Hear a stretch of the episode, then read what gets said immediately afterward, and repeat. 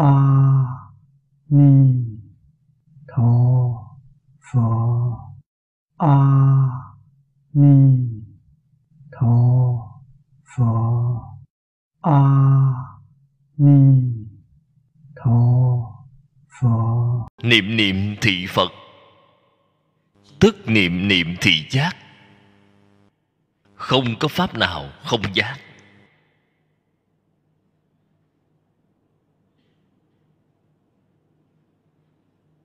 giác giả. Giác kỳ bổn tánh, bổn lai, vô niệm giả. Giác cái gì? Giác ngộ được bổn tánh vốn dĩ, vô niệm. Vốn dĩ không nhiễm. Vốn không phân biệt chấp trước. Cái này vốn dĩ là không. Thế là bạn thực sự giác rồi bạn vẫn còn phân biệt chấp trước là bạn chưa giác. Bạn vẫn đang mê.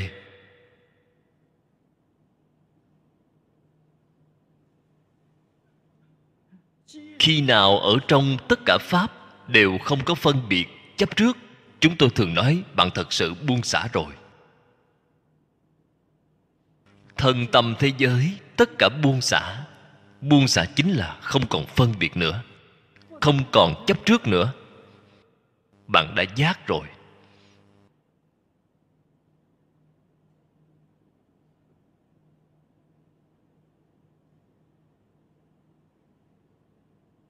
Cho nên nói, càng gần gũi, cái càng gần gũi này đến đây chúng ta mới thật sự thể hội được. Quả thật, còn gần gũi hơn so với trí niệm, so với chỉ quán tu chỉ quán, còn gần gũi, cao siêu hơn tu thiền. Pháp môn thù thắng như vậy.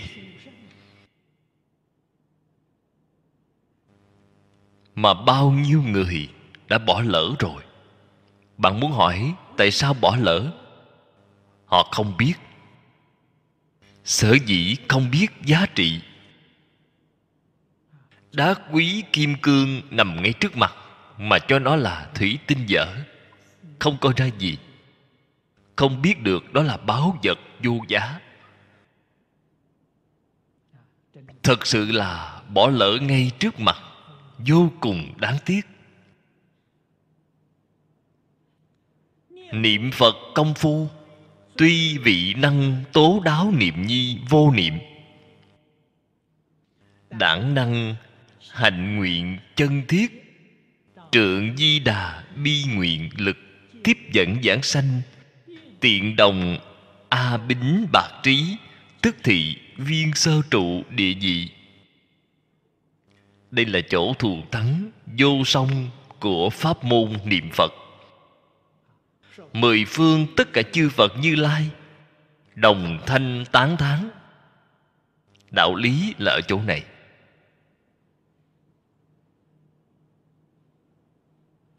Tu những pháp môn khác. Bất luận là tu pháp môn nào, nhất định phải niệm, mà vô niệm mới được thọ dụng. Mới được gọi là thành tựu. Niệm và vô niệm vẫn là hai, không phải một. Là bạn không được thành tựu, là bạn không thể đạt được thọ dụng. Hay nói cách khác, đời sống bạn đang sống vẫn là đời sống của kẻ phàm phu, sinh tử. Bạn không phải phật bồ tát. Nếu như bạn thật sự được niệm mà vô niệm niệm mà vô niệm là một không phải hai, thì chúc mừng bạn. Đời sống của bạn là đời sống của bồ tát, là đời sống của phật. Cái đó không có gì để nói.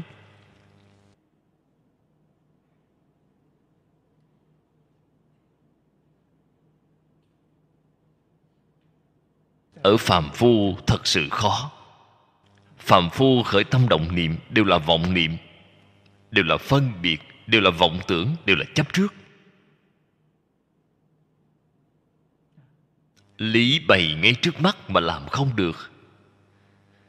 Niệm phật cái pháp môn này được, chưa đến cái công phu này.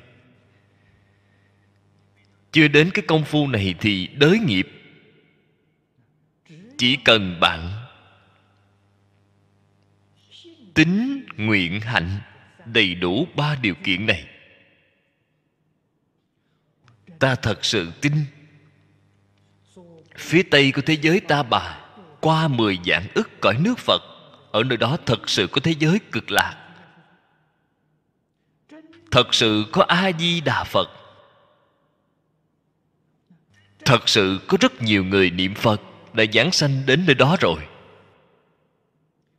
Ta thật sự tin, một chút cũng không hoài nghi. Tính đầy đủ rồi, ta sẵn sàng đi.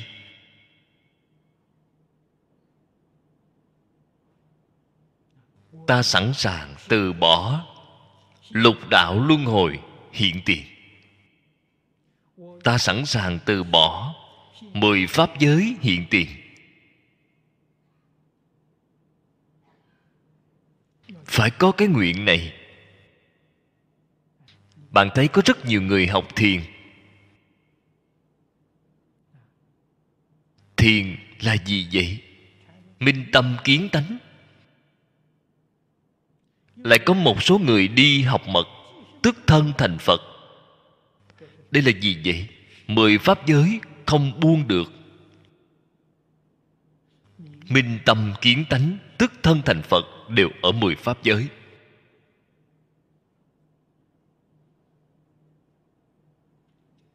Tầm nhìn của tình tông xa rộng.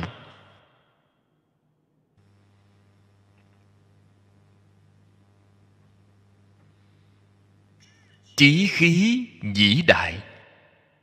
Mười pháp giới bảo ta là phật, làm bồ tát không cần.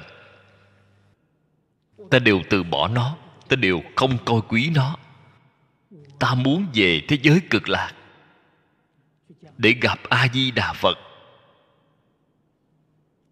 Cho nên, lục đạo thập pháp giới phải đều buông xả. Cái thế gian này còn có cái gì không buông được? Bạn có chút tài sản như thế, có đáng gì? Của cải của bạn có thể sánh với đại phạm thiên dương không? Thua xa rồi mà. Đại phạm thiên dương bạn thử xem trong kinh nói, dùng bảy báo, đầy dãy đầy thiên thế giới bố thí, họ làm được, họ có. Bạn có bảy báo nhiều hay ít? Kết sắt trong ngân hàng lớn chút xíu như vậy, tôi thấy gửi đầy một kết là cùng rồi. Thế thì có đáng gì đâu, người ta, cái bảy báo, đầy dãy đầy thiên thế giới đó còn buông được bạn mê có một chút xíu như vậy thì quá đáng thương rồi.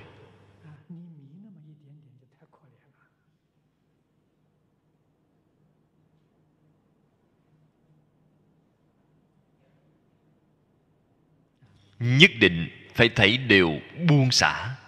Buông xả rồi, bạn liền được oai thần bổn nguyện của a di đà phật gia trì. Phật lực gia trì được bạn không chịu buông xả là kháng cự. Phật lực muốn gia trì bạn mà bạn chướng ngại rồi. Phật lực không thể gia trì được. Thấy đều buông xả rồi, liền được oai thần bổn nguyện của a di đà phật gia trì. Tiếp dẫn giảng sanh. Công lực của bạn nếu tốt, thì cái tiếp dẫn giảng sanh này có thể đi bất cứ lúc nào muốn đi lúc nào là có thể đi ngay lúc ấy. Không nhất định phải đợi lúc mạng chung.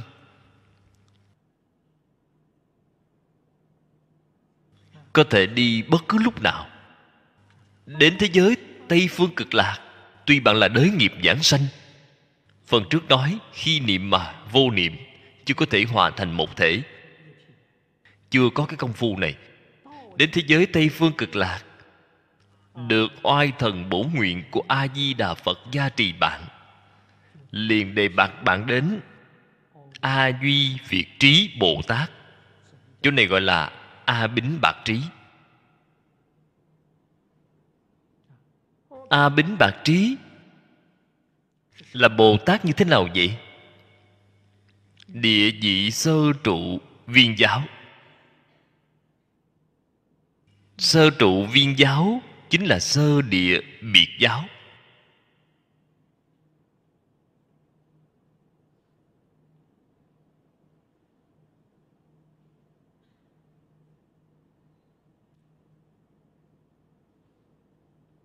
Cách nói này của cư sĩ giang dị nông, tôi hoàn toàn không tán thành. Vì sao vậy? Bởi vì ông nói cái địa vị đó quá thấp.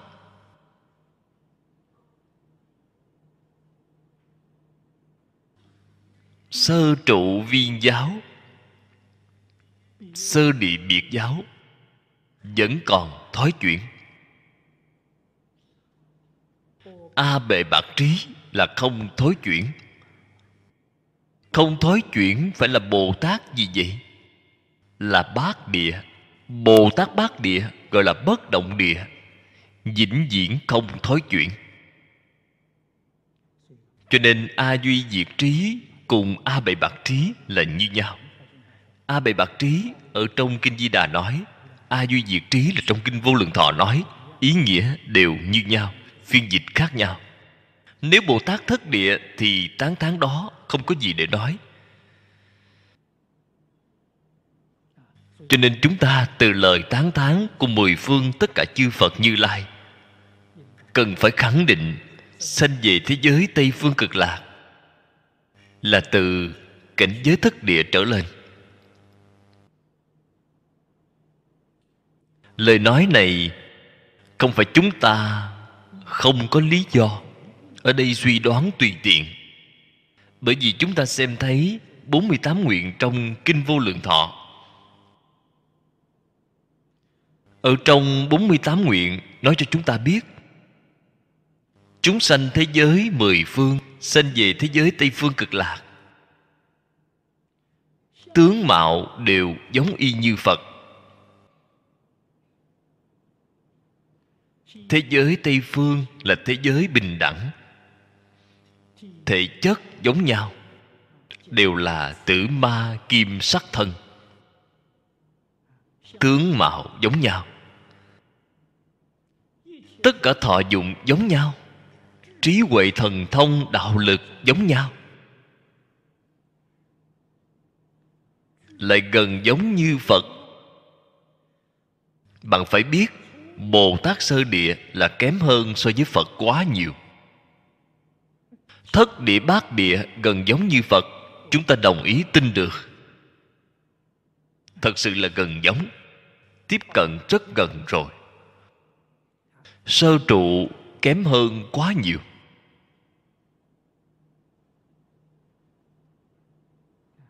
Đây là điều chúng ta cần suy nghĩ thật kỹ. Chúng ta căn cứ kinh điển. Trước khi thế tôn diệt độ đã nói ra tứ y pháp cho người hậu học chúng ta. Y pháp bất y nhân. Chúng ta y pháp. 48 nguyện của kinh vô lượng thọ. Kinh vô lượng thọ, đây là pháp căn cứ lời trong kinh điển nói là không giống như sơ trụ viên giáo. Thật sự là rất giống bồ tát bát địa viên giáo.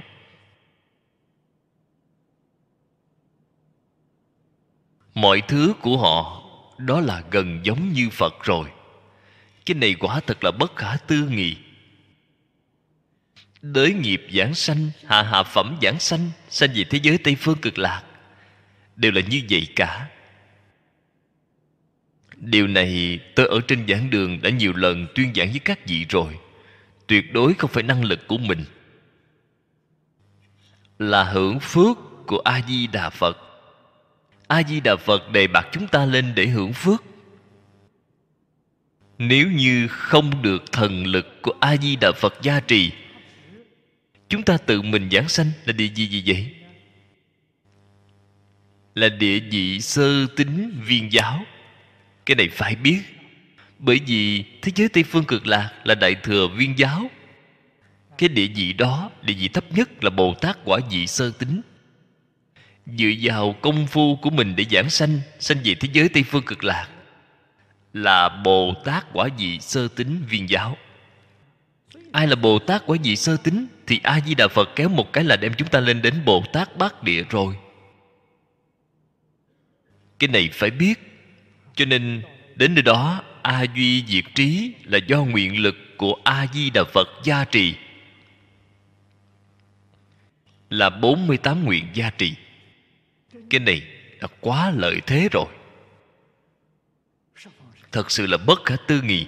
Mười phương thế giới ở trong vô lượng pháp môn, thấy đều không có. Bạn đi tra đại tạng kinh, bạn tra không thấy. Chỉ có pháp môn này cho nên nó là thù thắng không gì bằng. Được tất cả chư phật tán thán. Chúng ta gặp được pháp môn này. Tin được pháp môn này. Phát nguyện tu học cái pháp môn này. Đây thật sự là thiện căn phước đức nhân duyên từ vô lượng kiếp đến hôm nay thành tựu. Nếu không như vậy thì bạn chắc chắn không thể tin nhận. Phàm là người tin nhận thì trong đời này giảng sanh đều là thiện căn phước đức nhân duyên từ vô lượng kiếp đến hôm nay thành tựu rồi. Chúng ta xem tiếp phía dưới. Như tu tha pháp, chí tử địa dị tu kinh cửu diễn kiếp số. Câu nói này là sự thật. Nếu như bạn muốn tu pháp môn khác đến sơ trụ viên giáo, địa vị sơ địa biệt giáo, bạn phải trải qua ba đại a tăng kỳ kiếp. Ba đại a tăng kỳ kiếp bắt đầu tính từ khi nào vậy? Bắt đầu tính từ cái ngày bạn chứng được quả tu đà hoàng tiểu thừa. Những cái mà trước khi chưa chứng tu đà hoàng tu, thấy đều không tính. Nếu cộng những cái trước đây tu vào, vì là số kiếp lâu xa, không chỉ ba cái a tăng kỳ kiếp. Đây là nói bạn tu pháp môn khác đến cái mức độ này, khó quá khó quá khó. Bạn tu pháp môn này một đời thành tựu. Ngay một đời làm được, kỳ vi phương tiện chi phương tiện cánh hà đại ngôn.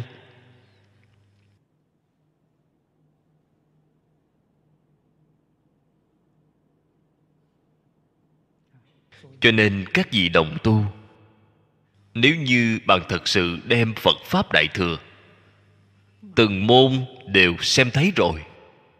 Sau khi xem thấy thì thế nào vậy? Là có so sánh. Sau khi xem qua từng môn bạn mới một lòng một dạ niệm a di đà phật. Không những thân tâm thế giới buông xả, mà ngay cả phật pháp cũng buông xả triệt để rồi. Trước đây đại sư liên trì hiểu rõ, thấy ra rồi. Cho nên, chính bản thân ngài nói, tam tạng 12 bộ kinh, để cho người khác ngộ, ngài không cần nữa. Kinh giáo buông xả rồi. Tám dạng bốn ngàn hạnh, để cho người khác hành. Tám dạng bốn ngàn pháp môn vô lượng pháp môn buông xả rồi. Các bạn ai muốn tu thì các bạn cứ tu đi. Kinh giáo pháp môn thảy đều buông xả rồi.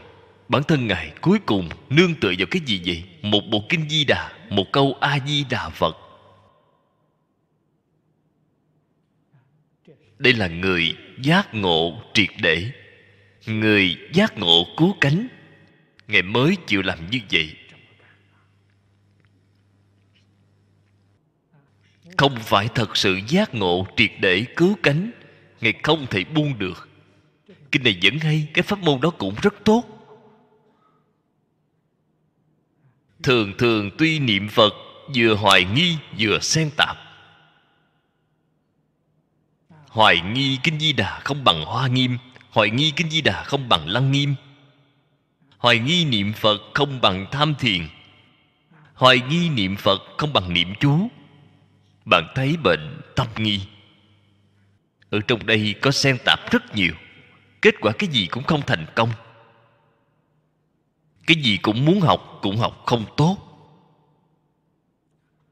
Cho nên các vị phải biết, từ xưa đến nay, pháp thế xuất thế, thành tựu đều do tinh chuyên. Nếu bạn muốn thành tựu, nếu như bạn không dựa vào hai chữ này, thế thì khó rất khó. Dựa vào hai chữ này để làm thì không có. Phải chuyên, phải tin.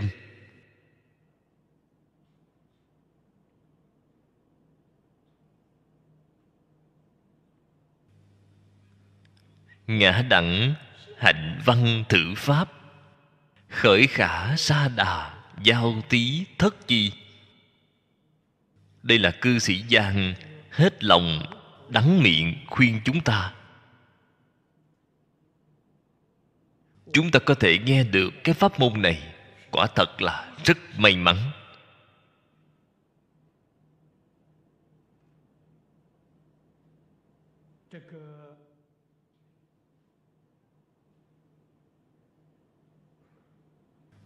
Cư sĩ mai quang hy ở trong lời tựa kinh vô lượng thọ, trích dẫn lời của bành tế thanh.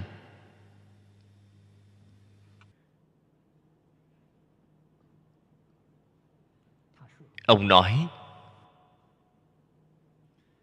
đây là một ngày hy hữu khó gặp. Từ vô lượng kiếp đến nay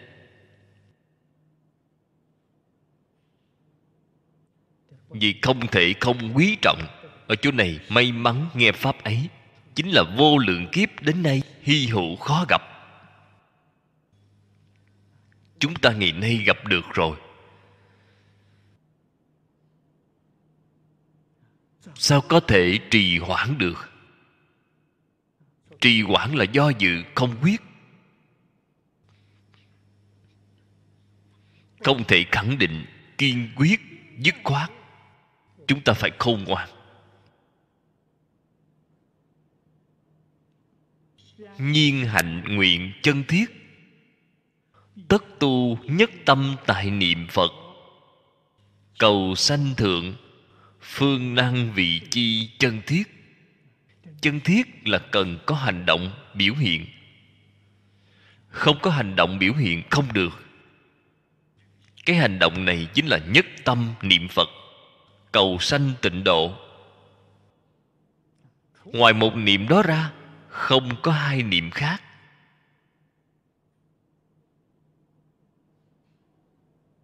Nếu có niệm khác, đó đều là chuyện bao đồng. Đó đều là nghiệp chướng, đều là ma chướng. Dùng phương pháp gì? Để tiêu trừ nghiệp chướng và ma chướng vậy? Một câu a di đà phật. Chuyên niệm là tiêu trừ ngay. Không chuyên thì bị ma chướng ngại rồi. Cho nên người niệm phật, ở chỗ đoạn niệm mà phóng túng, khiến không dễ làm được. Cái đoạn niệm đó giống như những pháp môn khác vậy, thế là thành tựu viên mãn rồi bởi vì chúng ta không làm được. Niệm của chúng ta không đoạn. Và không nên trụ sắc sinh tâm. Không nên trụ thanh hương vị xuất pháp sanh tâm. Hai câu này nhất thiết phải làm được. Đây là thật. Nếu bạn làm không được thì không thể giảng sanh. Nhất định phải làm được. Hôm qua có một đồng tu đến nói với tôi, bác sĩ tô vô cùng hiếm có. Mấy ngày trước giúp đỡ một bà cụ niệm phật giảng sanh. Bà cụ này tuổi tác rất cao rồi, khoảng 90 tuổi rồi. Cô đơn một mình. Lúc bà bệnh, ở trong niệm niệm bà có một căn nhà mà không xả được bác sĩ tô khuyên bà buông xả. Để vừa buông xả thì sao? Không đến 10 phút đã giảng sanh rồi. Cho nên đối với cái thế gian này, còn một mảy may tham luyến cũng không được. Có một mảy may tham luyến là không thể giảng sanh. Nhà buông xả rồi. Không nên nói nhà ta phải để lệ cho người nào, thế là hỏng rồi. Còn quan tâm họ là ai? Không cần quan tâm phạm cái gì có hình tướng đều là hư vọng, ai lấy đi cũng được. Không nên nói tôi muốn để lại cho người này, người kia không đáng tin cậy. Tiêu rồi bạn đề này là tiêu rồi bạn vẫn là không buông xả. Vẫn là đang khởi vọng tưởng, cái gì cũng không cần nghĩ, buông xả triệt để. Bạn thấy vừa buông xả, cảm ứng liền hiện tiền. Bà đã nhìn thấy tây phương tam thánh. Thật sự bất khả tư nghị. Bà cụ đời này chưa có từng nghe phật pháp lâm chung mới nghe đến. Là hoàn toàn tương ưng với nguyện thứ 18 nói. Lúc sắp mạng chung, một niệm đến mười niệm giảng sanh. Lâm chung gặp thiện tri thức. Thiện tri thức vừa hướng dẫn, bà liền giác ngộ, bà liền tiếp nhận. Bà liền nghe lời. Niệm phật, tây phương tam thánh lập tức liền hiện tiền. Đã chứng minh nguyện thứ 18 là hoàn toàn chính xác cho nên chỗ này là sắc thanh hương vị xuất pháp, chính là chỉ đối tượng.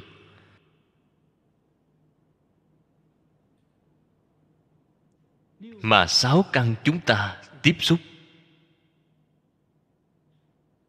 Đối tượng mà sáu căn duyên theo, thảy đều phải buông xả. Thì tâm của bạn mới chuyên mới tin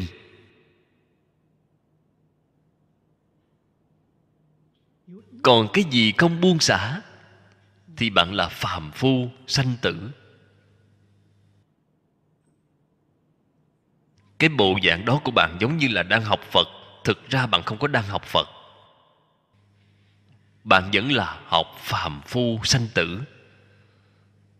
Bạn vẫn là đang học lục đạo luân hồi.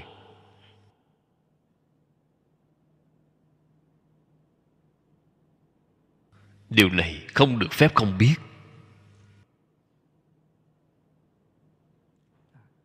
Cho nên hai câu nói này là ở trong kinh kim cang. Trong kinh kim cang, ở trên nguyên tắc lớn dạy cho chúng ta, nên không có chỗ trụ mà sanh tâm ấy. Vô trụ cách giảng như thế nào vậy? Chính là không trụ sắc thanh hương vị xuất pháp. Ở trong tâm bạn, không dính nhiễm sáu trần.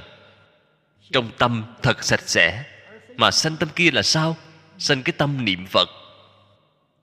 Sanh cái tâm chuyên niệm a di đà phật. Thế thì bạn thành công. Cho nên hai câu nói này, nhất thiết phải làm được. Ngữ khí của cư sĩ giang vô cùng khẩn thiết, khiến chúng ta cảm động niệm phật chân thực công phu, chân thực thọ dụng, như thị như thị. Công phu niệm phật của bạn có đắc lực hay không? Bạn có được thọ dụng hay không? Là ở hai câu này. Bạn vẫn là muốn chấp tướng, vẫn là không buông được, thì bạn một ngày niệm mười dạng tiếng phật hiệu, bạn cũng không được thọ dụng.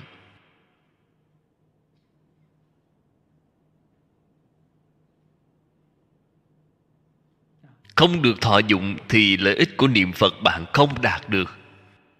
Niềm vui của niệm phật bạn không có được. Cái tự tại của niệm phật bạn không có được. Thật sự được thọ dụng, pháp hỷ sung mãn. Thật sự là tự tại, vui sướng, trí huệ sung mãn. Thế sao có thể giống nhau được?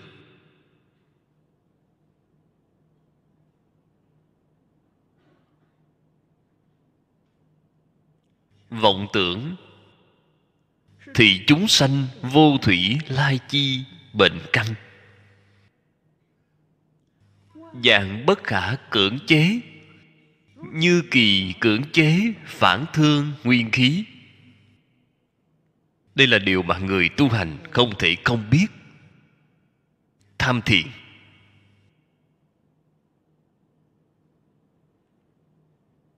phương pháp không thích hợp, không những không thể đắc định.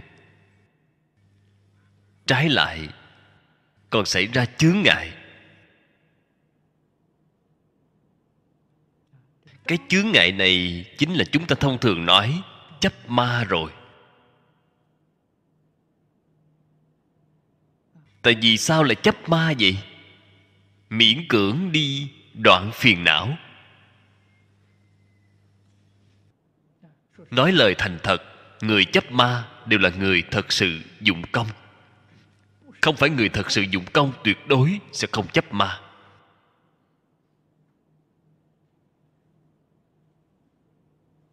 Chấp ma đều là thật sự dụng công, thật sự muốn đoạn phiền não, thật sự muốn thành tựu. Họ không biết đạo lý, không biết phương pháp, gọi là tu mù luyện quán, họ làm sai rồi cho nên phiền não là gốc bệnh từ vô thủy kiếp đến nay. Không phải bỗng chốc là có thể đoạn được.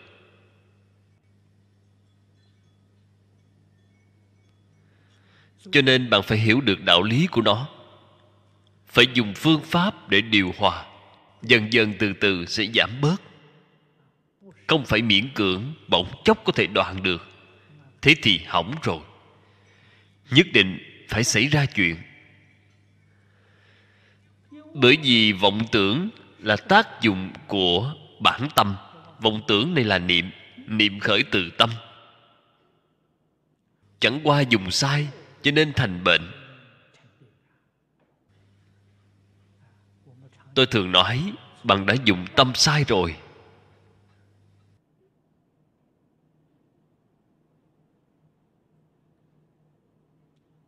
Sai ở chỗ nào vậy? Sai ở phân biệt chấp trước. Nếu lìa khỏi tất cả phân biệt chấp trước, thì cái tâm đó đã dùng đúng là không sai. Phần trước đã nói với các vị, lý sự không hai. Tâm của bạn dùng đúng rồi. Lý không phải sự sự không phải lý. Bạn có phân biệt có chấp trước là bạn đã dùng sai rồi.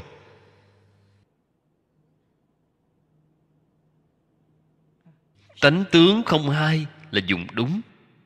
Tánh không phải tướng tướng không phải tánh là bạn dùng sai.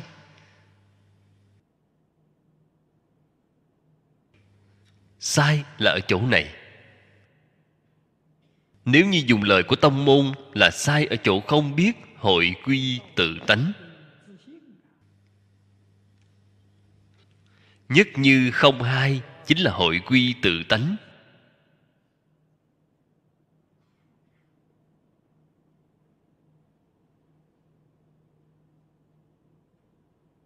Có thể dùng được như vậy, biết cách dùng này. Đây là phật bồ tát. Phật bồ tát chính là dùng cái tâm này người không biết dùng ở trong tất cả pháp khởi phân biệt khởi chấp trước là cách dùng của phàm phu. Dùng sai rồi.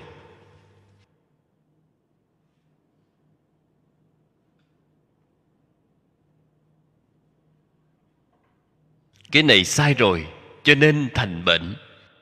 Tham thiền thì bệnh thiền.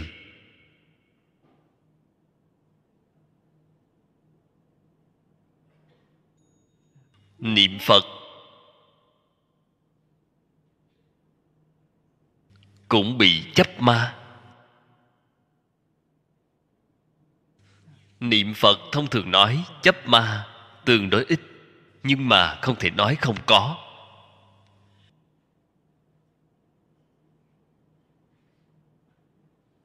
Tôi trước đây ở đại trung thầy lý kể cho tôi biết. Hai năm trước khi tôi chưa đến đại trung,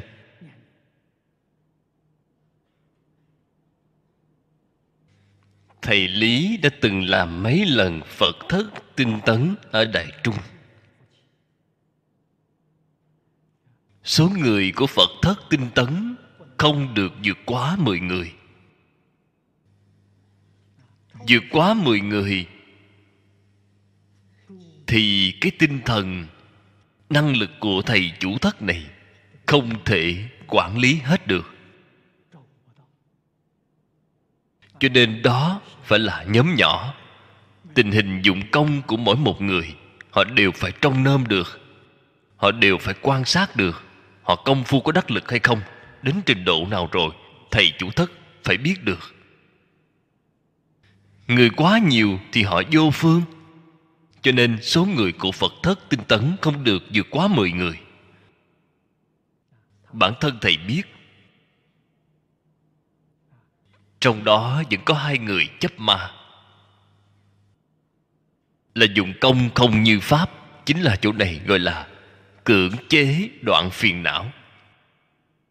Là đã tạo ra vấn đề rồi. Thế thì lý lão sư từ từ điều chỉnh cho họ. Khoảng gần một năm, họ mới hồi phục bình thường. Vì sao không làm phật thất tinh tấn nữa?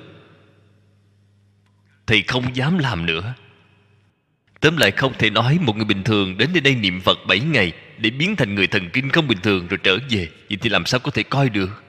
Người không dụng công không sao. Người thật sự dụng công sẽ xảy ra vấn đề.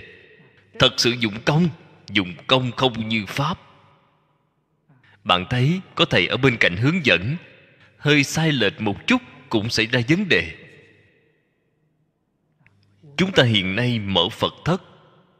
Tuyệt đối không thể xảy ra vấn đề. Pháp hội phật thất rất là náo nhiệt, rất là quan hỷ vừa là niệm phật, vừa là nghĩ người lung tung, lộn xộn, rối bời. Cái này không có vấn đề gì.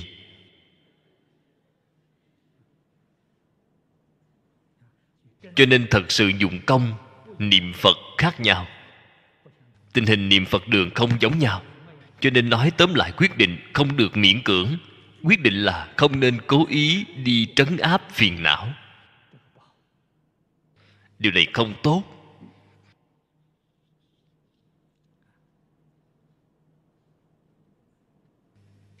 Chỉ cần dựa theo phật pháp, đem nó chuyển đổi trở lại chính là đem những tạp niệm vọng tưởng này chuyển trở lại. Vì là tốt. Không nên đi đoạn nó, đem nó chuyển trở lại. Nếu bạn đoạn nó thì sao? Phiền phức liền đến ngay. Chuyển thì không có chuyện gì. Quay về trí niệm. Cái trí niệm này là dùng phương pháp tham thiền. Phương pháp trì chú. Phương pháp chỉ quán đều là chuyển thành trí niệm. Chúng ta niệm phật thì sao? Là chuyển thành tịnh niệm. Niệm không sao cả, bất kể nó là ý nghĩ gì. Ý nghĩ vừa khởi lên liền a di đà phật, chuyển về câu a di đà phật rồi. Vậy là tốt, không nên đi đoạn cái vọng niệm đó. Đổi một câu khác, cái vọng niệm đó, ta chẳng quan tâm đến nó. Câu thứ hai đã đổi thành a di đà phật rồi, vậy là sẽ không xảy ra chuyện gì cái này là rất an toàn. Lâu ngày tự nhiên sẽ vô niệm. Thời gian lâu rồi không nên sốt ruột. Có rất nhiều người niệm phật sốt ruột. Niệm được ba, bốn năm rồi, pháp sư, sao con vẫn chưa được nhất tâm? Họ đến hỏi tôi niệm được ba, bốn năm rồi, vẫn không được nhất tâm. Tôi liền nói cho họ biết. Tôi bảo anh cả đời này cũng không thể được nhất tâm anh đừng hy vọng nữa. Họ nói tại vì sao vậy? Bởi vì anh cứ niệm muốn được nhất tâm cái vọng niệm này hiện hữu ở trong đó. Bạn muốn được nhất tâm bất loạn, lại xen tạp một cái tôi đến khi nào được nhất tâm, bạn chẳng phải hỏng bét rồi sao? Bạn làm sao có thể nhất tâm được? Thật sự muốn được nhất tâm thì ý nghĩ được nhất tâm không còn nữa. Niệm lâu rồi thì tự nhiên được nhất tâm thôi. Cho nên không được xen tạp lẫn lộn, có cái ý nghĩ cầu nhất tâm gì cả, thế là hỏng rồi. Không được phép có. Cho nên lâu ngày tự nhiên sẽ vô niệm. Cái vô niệm này là vọng niệm không còn. Phân biệt chấp trước cái ý nghĩ này không còn nữa, chính là bình đẳng tánh trí, diệu quan sát trí. Cái lúc này bạn công phu thật sự đắc lực rồi công phu thật sự thành tựu rồi, chuyển thức thành trí rồi. Chuyển phiền não thành bồ đề rồi, chuyển phàm thành thánh rồi. Công phu của bạn không những thành tựu, cũng có thể nói đạt đến viên mãn. Niệm phật giảng sanh như vậy, vừa mới nói rồi, bạn là sanh về thực báo trang nghiêm độ, không phải phàm thánh đồng cư độ. Bạn sanh về thế giới tây phương cực lạc không phải do a di đà phật gia trì bạn bạn mới là bồ tát a duy diệt trí. Bạn thật sự biến thành bồ tát a duy diệt trí là bạn thật sự công phu thành tựu. Đây chính là cảnh giới của minh tâm kiến tánh. Ở mức thấp nhất là sơ trụ viên giáo chân thật. Xin mời mở bản kinh ra. Trang thứ 85 Hàng thứ 10 Trang thứ 85 Hàng thứ 10 Chú giải đoạn thứ 24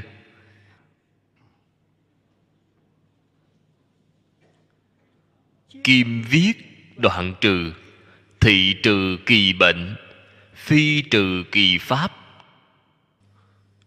Đoạn vọng quy chân, Tiện hoãn nhiên đại giác. Liễu đạt dạng pháp nhất như, Bổn thị nhất chân pháp giới. Bổn vô nhân ngã sai biệt, Tắc vạn niệm băng tiêu. Phật ở trong Kinh Đại Thừa. Thường hay khuyên bảo chúng ta, Cần đoạn trừ phiền não. Cần đoạn trừ tập khí. Cần đoạn trừ vọng niệm. Những lời khai thị này nhiều vô cùng.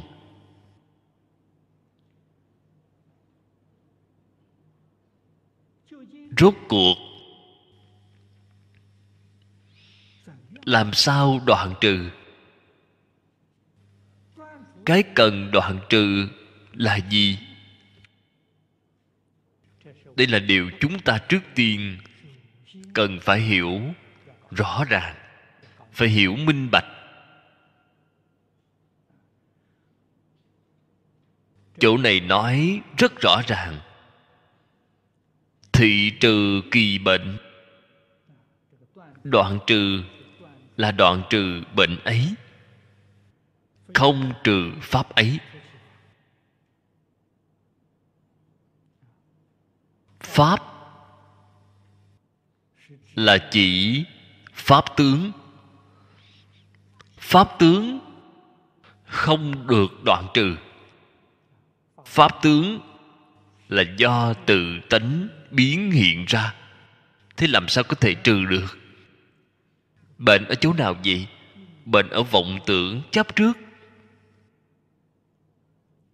Đoạn trừ là trừ vọng tưởng chấp trước ở trong tâm của chúng ta. Không phải trừ tướng cảnh giới ở bên ngoài. Cái này là phải hiểu rõ ràng. Đoạn vọng quy chân. Chỉ cần đem vọng tưởng phân biệt chấp trước, ở trong tâm của mình đoạn trừ rồi thì tướng cảnh giới bên ngoài mỗi mỗi đều chân thật. Thế là đã quy chân rồi, hoàn toàn không phải lìa khỏi. Ngoài cái cảnh giới này của chúng ta, có cái chân thật khác. Thế là sai rồi.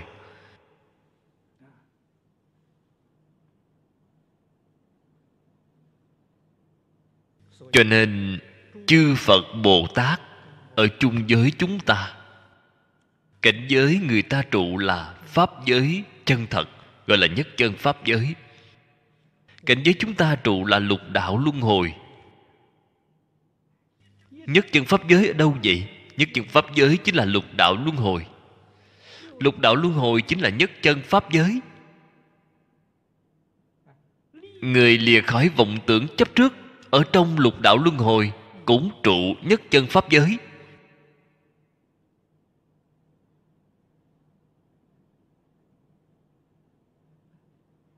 Ở trong tâm niệm khởi vọng tưởng, chấp trước, phân biệt thì ở trong nhất chân pháp giới cũng biến thành lục đạo luân hồi. Đây là chân tướng sự thật. Cho nên, nhất định phải rõ ràng, nhất định phải minh bạch. Đoạn vọng là đoạn vọng tưởng phân biệt chấp trước ở trong tâm. Tâm vốn dĩ là thanh tịnh vốn dĩ là lìa niệm, không có niệm, không có vọng niệm. Muôn kinh ngàn luận, vô lượng pháp môn, nói chung quy lại chính là quy về vô niệm. Quay về tâm thanh tịnh. Đây là điểm mà phần trước nhiều lần đã nói. Trí niệm không gần gũi bằng tịnh niệm.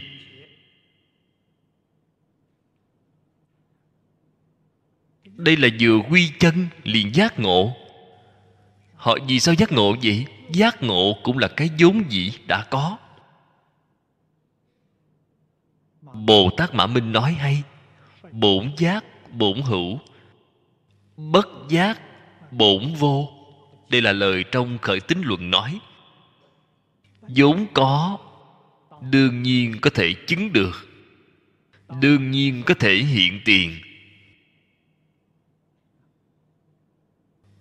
Vốn không thì đương nhiên có thể đoạn trừ, nó vốn dĩ là không mà. Cho nên chỉ cần vừa đoạn trừ, bệnh vọng tưởng chấp trước, thì trí huệ bát nhã vốn có hiện tiền ngay. Cái này chính là hoát nhiên đại giác, tự nhiên liền hiện tiền hình ảnh của giác ngộ là gì vậy? Dưới đây nói ra rồi. Liễu là sáng tỏ, thông đạt. Sáng tỏ, thông đạt, không có chướng ngại. Dạng pháp nhất như.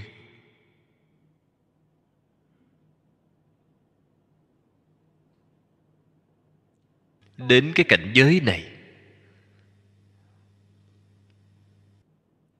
bạn đã chứng được như lai. Trong kinh đại thừa thường nói, pháp thân thanh tịnh. Bạn đã chứng được pháp thân thanh tịnh rồi. Pháp thân thanh tịnh hiện tiền rồi. Liền gọi là như lai.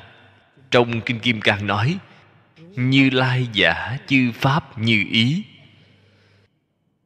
Bạn chứng được chư pháp như ý bạn chính là như lai.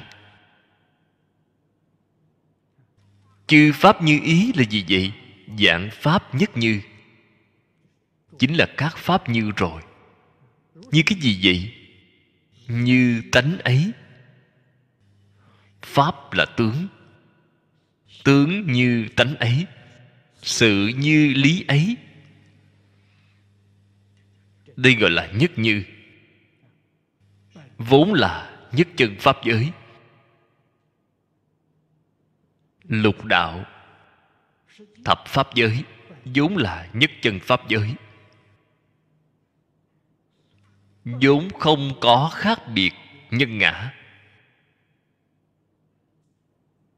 Từ đó cho thấy, chỉ cần có ý nghĩ nhân ngã, là không thấy nhất chân pháp giới, chư pháp không như rồi đem nhất chân pháp giới biến thành thập pháp giới, biến thành lục đạo luân hồi. Bạn muốn hỏi tại vì sao lại biến thành cái hình dạng này? Chính là bởi vì bạn có nhân ngã. Trong kinh kim cang nói hay, bạn có ngã kiến, ngã tướng. Thì cái đối lập với ngã tướng là nhân tướng tướng chúng sanh, tướng thọ giả, thấy đều khởi lên rồi. Ngã nhân chúng thọ là vọng tưởng, không phải là thật. Cho nên bồ tát mà còn có ngã nhân chúng thọ, trong kinh kim cang nói, tức không phải bồ tát, đó không phải là bồ tát. Bồ tát quyết định không có bốn tướng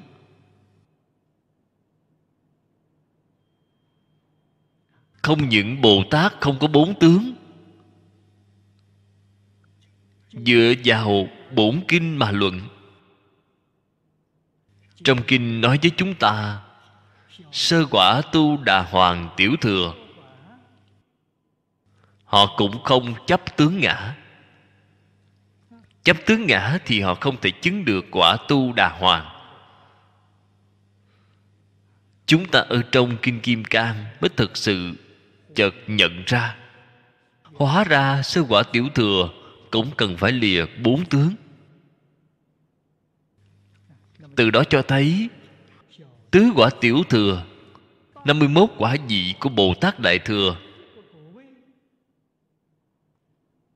Công phu của họ đều là lìa bốn tướng, Lìa bốn kiến.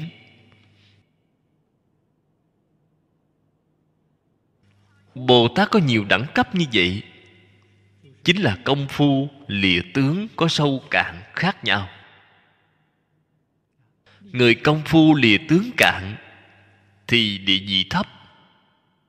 Người công phu lìa tướng sâu Thì địa vị cao. Cùng một phương pháp.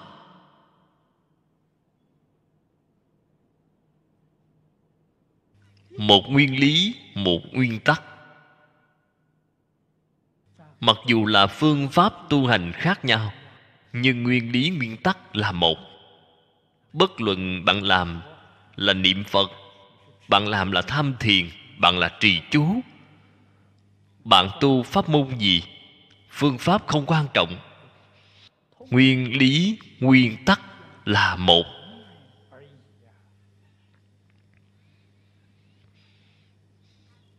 Tất cả là lìa tướng lìa niệm mà thôi.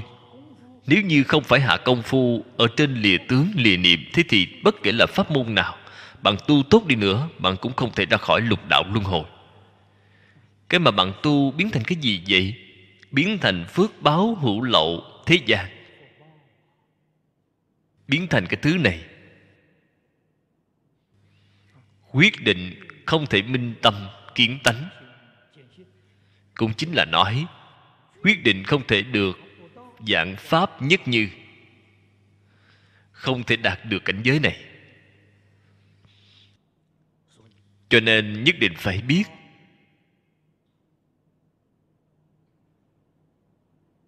phật cùng những bậc đại thánh đại hiền này, ở trong cảnh giới của họ, không có thị phi nhân ngã. Không có vọng tưởng sai biệt. Cho nên người ta mới có thể chứng quả. Đây là tin tức chúng ta có được từ trên kinh. Không phải cảnh giới của bản thân chúng ta. Có được cái tin tức này, chúng ta đối với phật bồ tát có tin hay không? Nếu như thật sự tin thế thì phải dựa vào cái nguyên lý, nguyên tắc này mà tu hành. Ở trong đời sống thường ngày, trong đối nhân sự thế tiếp vật, hãy học lìa bốn tướng.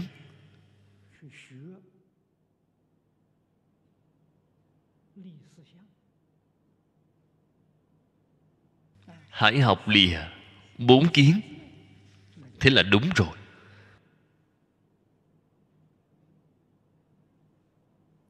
Cách lìa như thế nào vậy?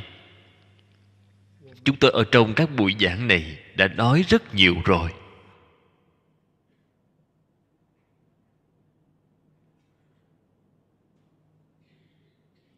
Chân tướng sự thật là vốn không có bốn tướng, vốn không có bốn kiến. Chúng ta thật sự khẳng định, tin sâu không nghi tác vạn niệm băng tiêu, là vọng tưởng tạp niệm tự nhiên liền biến mất. Vẫn còn vọng tưởng, vẫn còn tạp niệm. Hay nói cách khác, bằng bốn tướng, bốn kiến, vẫn tồn tại. Vẫn khởi tác dụng.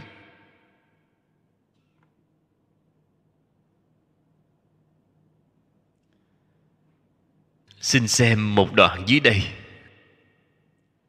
tất tu đa độc đại thừa. Thân cận thiện tri thức. Chỉ thị tu học môn kính.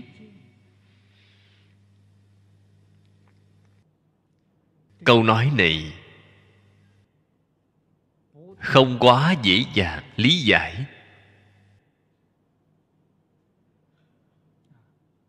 Tất tu đa độc đại thừa có phải là đem tất cả kinh đại thừa đều lấy ra đọc không? Nếu như chúng ta thể hội như vậy là sai rồi. Đa đọc đại thừa là đọc nhiều một bộ kinh đại thừa. Tôi kính khuyên các vị đồng tu đọc kinh vô lượng thọ trong ba năm nhất định phải tụng xong. Ba ngàn biến là đa đọc không phải bảo bạn kinh gì cũng đọc đó là bạn đọc loạn cả rồi. Đọc một bộ kinh thâm nhập một bộ, bạn mới có thể giàu được. Bạn muốn hỏi đạo lý gì vậy? Bạn nghĩ xem, mục đích tu hành của chúng ta là ở chỗ nào? Vừa rồi mới nói nguyên lý nguyên tắc ở chỗ nào vậy? Nguyên lý nguyên tắc là ở lìa tướng, lìa niệm. Xin mời xem một đoạn dưới đây. Tất tu đa độc đại thừa. Thân cận thiện tri thức. Chỉ thị tu học, môn kính.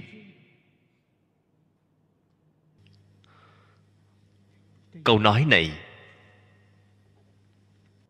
không quá dễ dàng lý giải.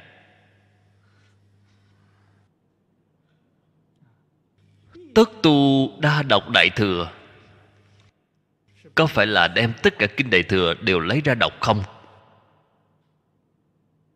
Nếu như chúng ta thể hội như vậy là sai rồi. Đa đọc đại thừa là đọc nhiều một bộ kinh đại thừa tôi kính khuyên các vị đồng tu. Đọc kinh vô lượng thọ. Trong ba năm, nhất định phải tụng xong ba ngàn biến là đa đọc không phải bảo bạn kinh gì cũng đọc, đó là bạn đọc loạn cả rồi. Đọc một bộ kinh. Thâm nhập một bộ, bạn mới có thể vào được bạn muốn hỏi đạo lý gì vậy? Bạn nghĩ xem mục đích tu hành của chúng ta là ở chỗ nào. Vừa rồi mới nói nguyên lý nguyên tắc ở chỗ nào vậy?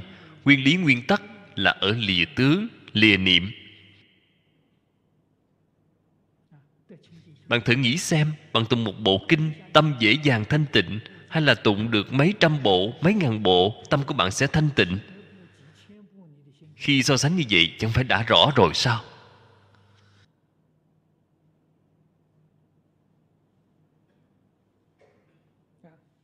Chúng ta gần gũi thiện tri thức. Bạn thử nghĩ xem, gần gũi một vị thiện tri thức, tâm dễ dàng thanh tịnh hay là gần gũi rất nhiều rất nhiều thiện tri thức, tâm dễ dàng thanh tịnh hơn? Một vị thiện tri thức dạy bạn đi một con đường. Hai vị thiện tri thức, con đường đó tôi không tán thành, tôi dạy bạn đi con đường này. Ba vị thiện tri thức, hai người họ đều có vấn đề tôi dạy bạn đi theo con đường này. Bốn vị thiện trí thức thì đem bạn đặt ngay ngã tư đường, không biết theo ai. Bạn đi đường nào tốt, không biết đi đường nào. Cho nên các vị nhất định phải biết, đọc tụng đại thừa là chọn một loại trong kinh đại thừa. Thâm nhập một môn.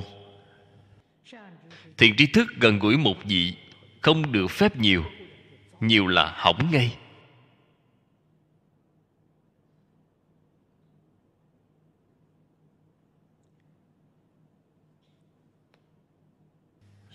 Người hiện nay, so với người xưa, môi trường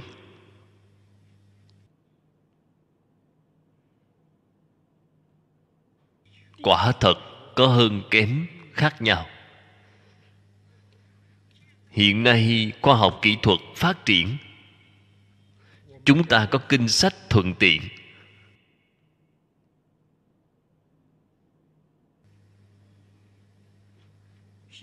Muốn cần sách gì, đều có sách ấy. Ngay cả muốn cần một bộ đại tạng kinh cũng không khó, đều có thể đạt được. Người trước đây đâu dám động cái ý nghĩ này.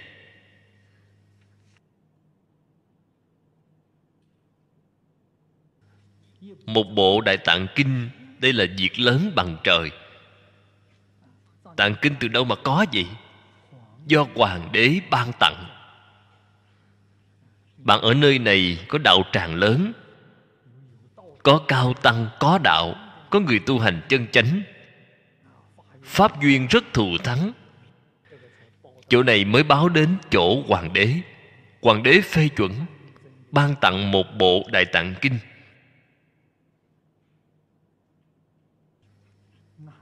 Đó là sự vinh hiển cao nhất của cái nơi này. Bản kinh đó mỗi người đội ở trên đầu, đội lên để tiếp nhận quan nghênh.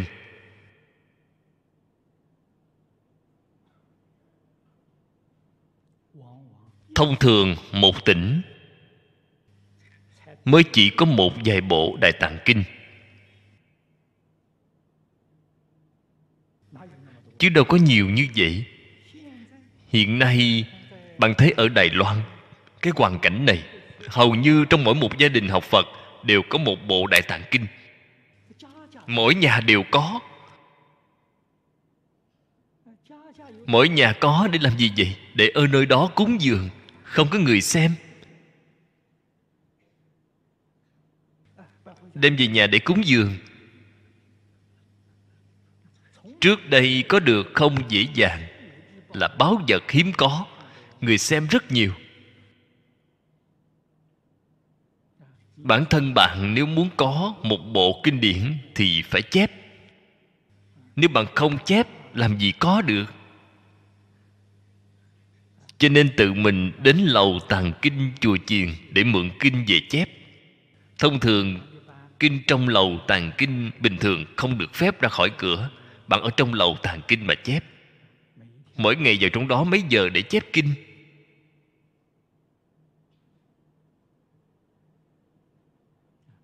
Thế thì hiện nay vì phương diện này, chúng ta thắng duyên hơn người xưa. Thắng duyên hơn họ. Nhưng mà về tu học, gần gũi thiện tri thức, thì chúng ta thua rất xa, không bằng người xưa. Hiện nay diện phật học lập rất nhiều. Ở trong diện phật học, khóa trình, môn học rất nhiều, thầy rất nhiều. Tôi vào diện phật học, khi tôi lên lớp, tôi giới thiệu với học sinh, tịnh độ hay tới môn học kế tiếp một vị pháp sư khác vào lớp. Tôi ở bên cạnh nghe thử. Thầy liền nói tịnh độ là lừa gạt người, dạy cho mấy cụ già. Cái đó không được. Tôi nghe thấy điều này. Tôi thấy rất buồn. Học trò nghe vị pháp sư này nói pháp môn này hay, vị pháp sư kia nói pháp môn kia hay. Vì vậy học sinh sau khi học 4 năm rồi, rất mù mịt, không biết cái nào hay.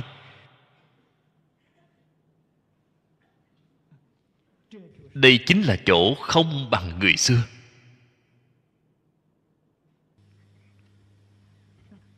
Người xưa gần gũi một vị thầy, không có một vị thầy thứ hai.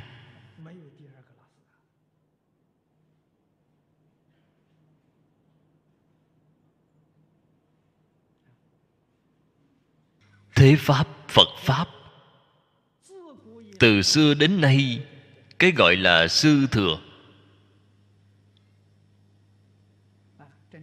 thật sự bái một vị thầy. Bái một vị thầy là vĩnh viễn phải nghe lời vị thầy này. Điều này hiện nay là không có rồi.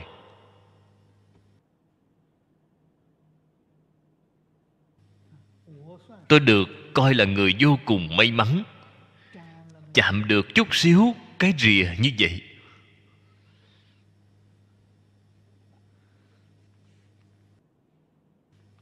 Thật sự gặp được thiện tri thức, có duyên với thầy.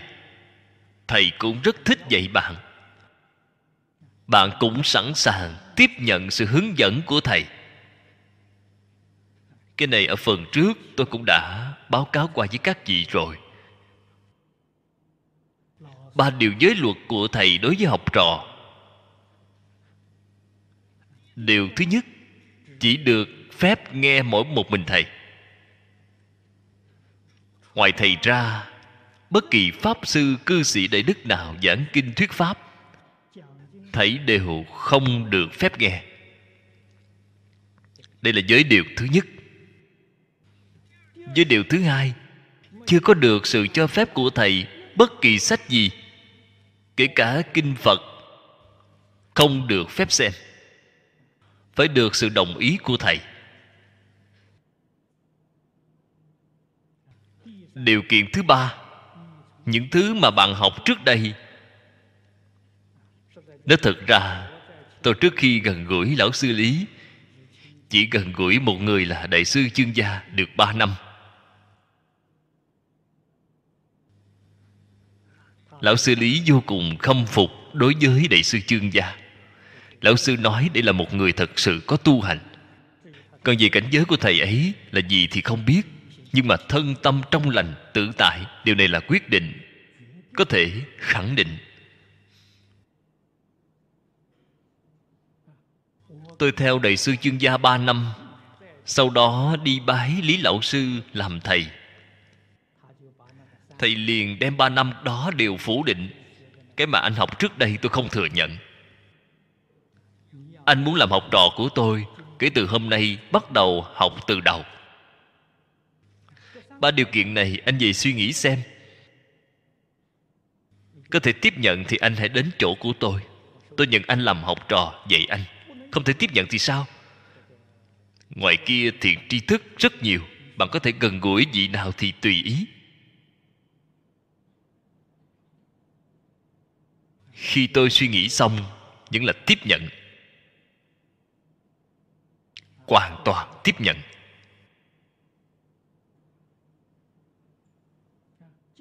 Sau khi tiếp nhận, thầy sau đó còn nói thêm, tôi dạy anh 5 năm. Hay nói cách khác, trong 5 năm này, anh phải quyết định tuân thủ. Sau 5 năm thì sao?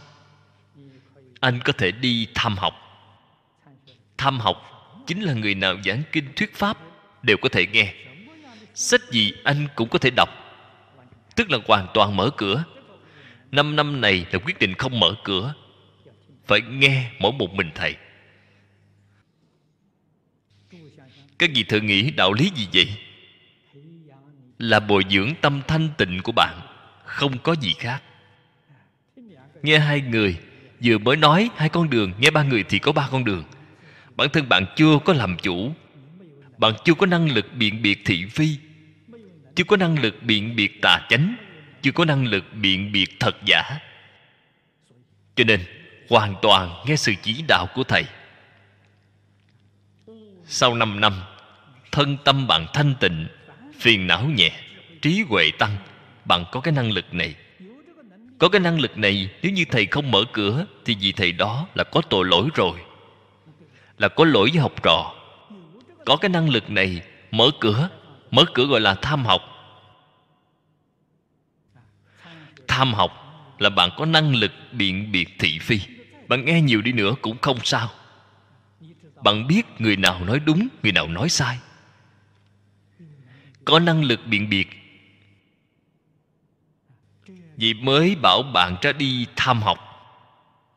Tham học thành tựu hậu đắc trí. Năm năm dưới sự chỉ dẫn của thầy trách nhiệm của thầy là giúp bạn thành tựu căn bản trí. Căn bản trí là gì vậy? Trong kinh bát nhã gọi là bát nhã vô tri. Cho nên, năm năm này, thầy hướng dẫn bạn là muốn thành tựu bạn vô tri. Cũng chính là chỗ này nói là vô niệm, vô tướng. Học là học cái này. Bạn căn bản trí, vô tri thành tựu rồi. Bác nhã vô tri thành tựu rồi, thì thầy mở cửa để bạn ra đi tham học. Tham học để thành tựu cái gì vậy? Hậu đắc trí là vô sở bất tri. Bác nhã vô tri, vô sở bất tri. Vô sở bất tri là do tham học mà có. Chúng ta đọc hoa nghiêm. Kinh hoa nghiêm thiện tài đồng tử 53 tham, mọi người đều biết. Thầy của thiện tài là bồ tát văn thù sư lợi. Ông ở trong hội bồ tát văn thù, thành tựu căn bản trí. Cũng chính là thành tựu vô tri, thành tựu tâm thanh tịnh sau khi được tâm thanh tịnh rồi bồ tát văn thù liền khuyên ông ra đi tham học. Là 53 tham. Vì thiền tri thức đầu tiên là tỳ kheo đức dân. Đức dân dạy ông điều gì vậy? Pháp môn niệm phật.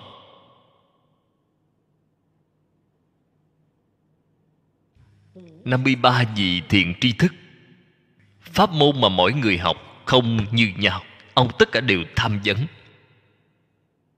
Ông không chướng ngại. Ông tự mình có chủ tể. Mọi thứ tôi đều biết. Mọi thứ không chấp trước.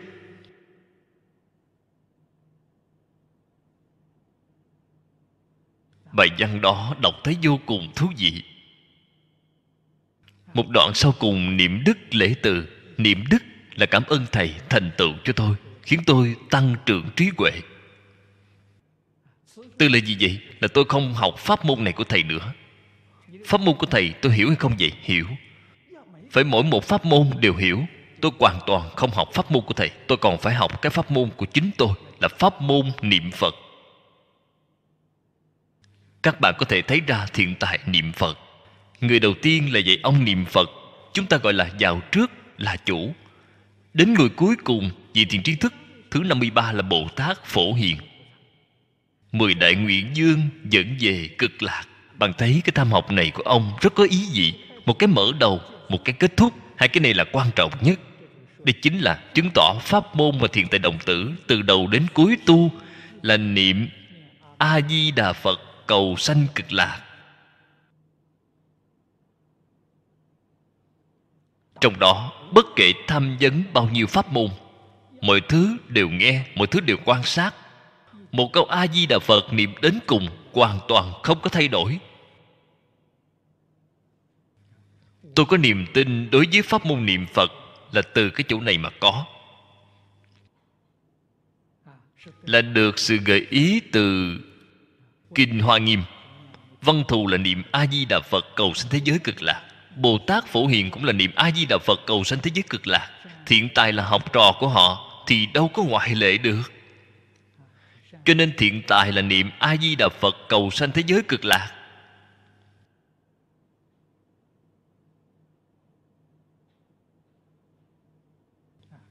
Kinh hoa nghiêm thật sự là sâu xa, vô cùng.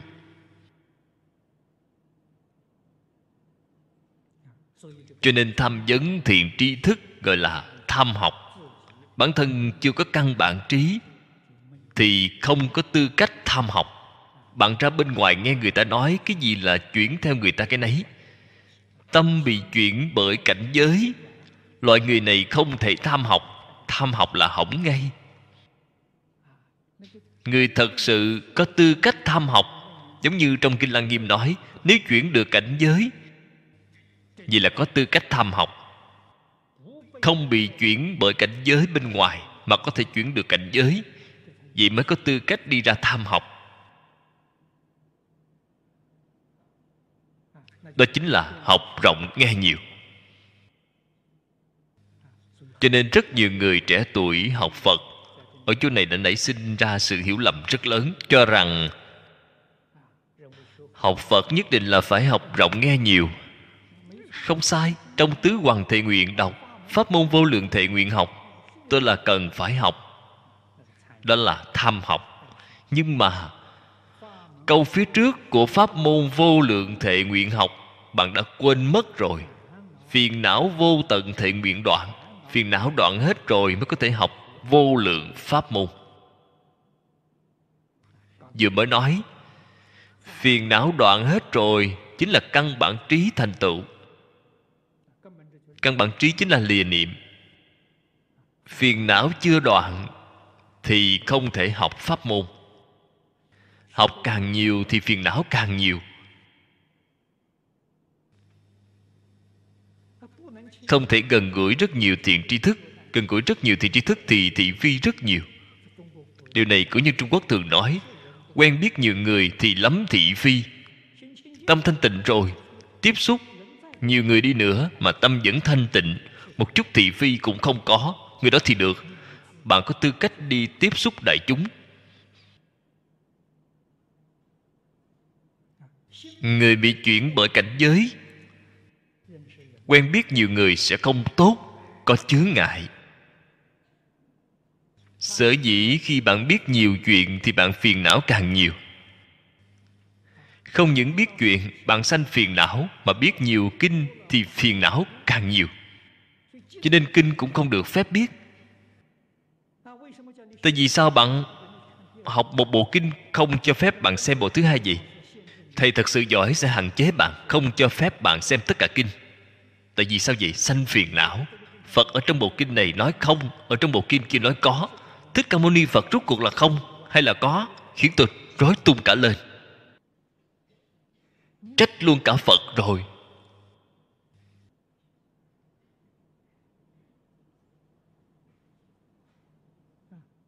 Họ không biết phật nói không, nói có là do đối tượng của cách nói đó khác nhau. Người này chấp trước có, phật liền nói không để phá chấp trước của họ mà thôi. Người kia chấp trước không, phật nói có để phá cái chấp trước không của họ. Phật có thuyết pháp hay không? Không thuyết pháp, phá chấp trước của chúng sanh mà thôi, chứ phật đâu có pháp để nói nhưng mà chúng ta chấp trước pháp. Nghe phật nói có, liền chấp trước có. Nghe phật nói không, liền chấp trước không. Và nó có hỏng hay không?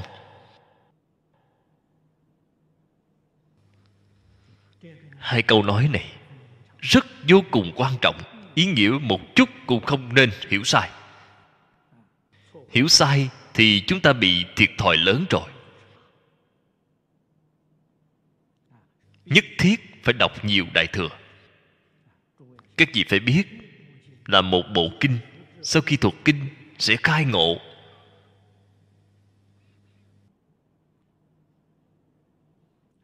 Chúng ta nhìn thấy trong lục tổ đàn kinh, thiền sư pháp đạt đọc kinh pháp hoa. Ngài đã đọc 10 năm. Khi gặp lục tổ,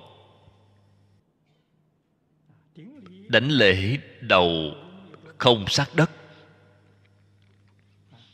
Lục tổ nhìn thấy rồi.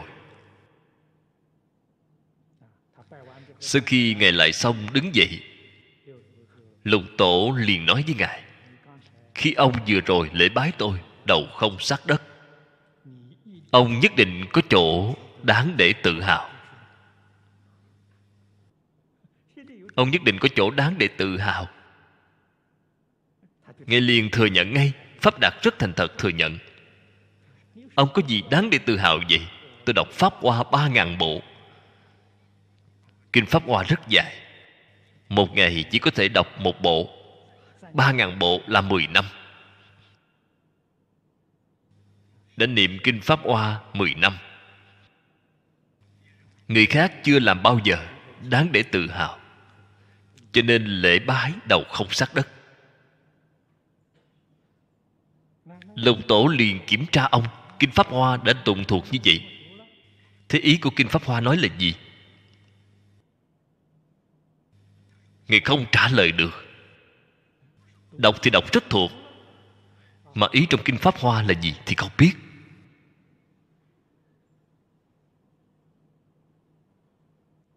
Ngài xoay trở lại thỉnh giáo lục tổ. Lục tổ nói, tôi không biết chữ, Tôi chưa từng tụng kinh Pháp Hoa. Cũng chưa từng nghe ai tụng bao giờ. Ông tụng cho tôi nghe thử. Pháp Đạt liền tụng cho Ngài nghe. Tụng đến phẩm thứ hai, Phẩm phương tiện. Kim Pháp Hoa có 28 phẩm. Tụng đến phẩm thứ hai. Lục tổ nói, thôi được rồi, Không cần tụng nữa, Tôi đã biết rồi. Lục tổ liền giảng cho ông. Ông liền khai ngộ ngay. Giờ lúc này ông mới không phục lục tổ, Lại bái đầu sát đất.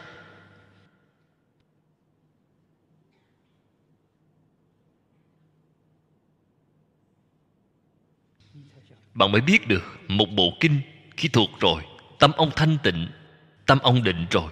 Cho nên khi gặp được cao nhân chỉ điểm cho mấy câu ngài, Liền thông đạt ngay. Nếu như khi bạn làm rất tạp, rất loạn thì vô phương rồi.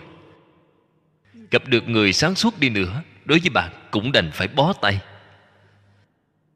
Sai lầm mà chúng ta ngày nay, học phật phạm là ở chỗ nào vậy? Làm quá nhiều. Tục ngữ nói ở trong lòng, có chứa đống rác, rất là tồi tệ.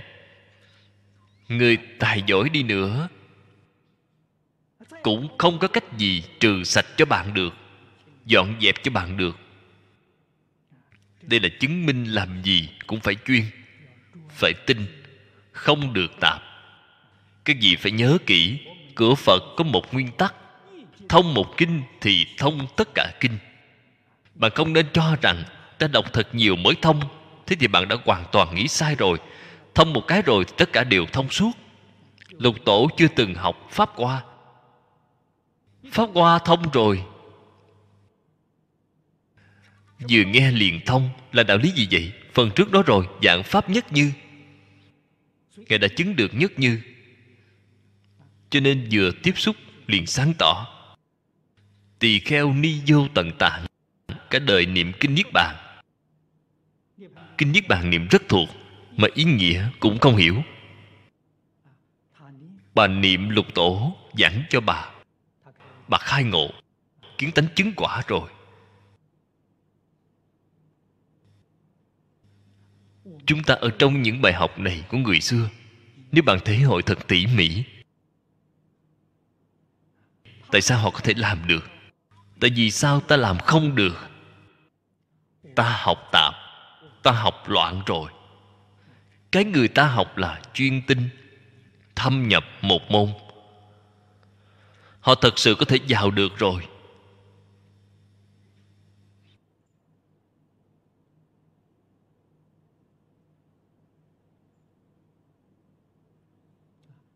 Hy vọng chúng ta ghi nhớ những bài học lịch sử này. Bài học thành công của đại đức xưa. Chúng ta tuân theo con đường của họ mà đi. Họ đi thông rồi, tin rằng bản thân chúng ta nhất định cũng có thể đi thông suốt.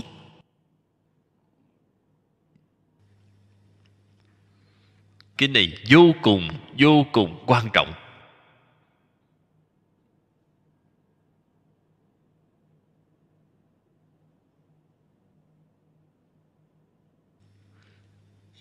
Hiện nay thời đại khác nhau. Quan hệ thầy trò so với trước đây khác nhau rất lớn.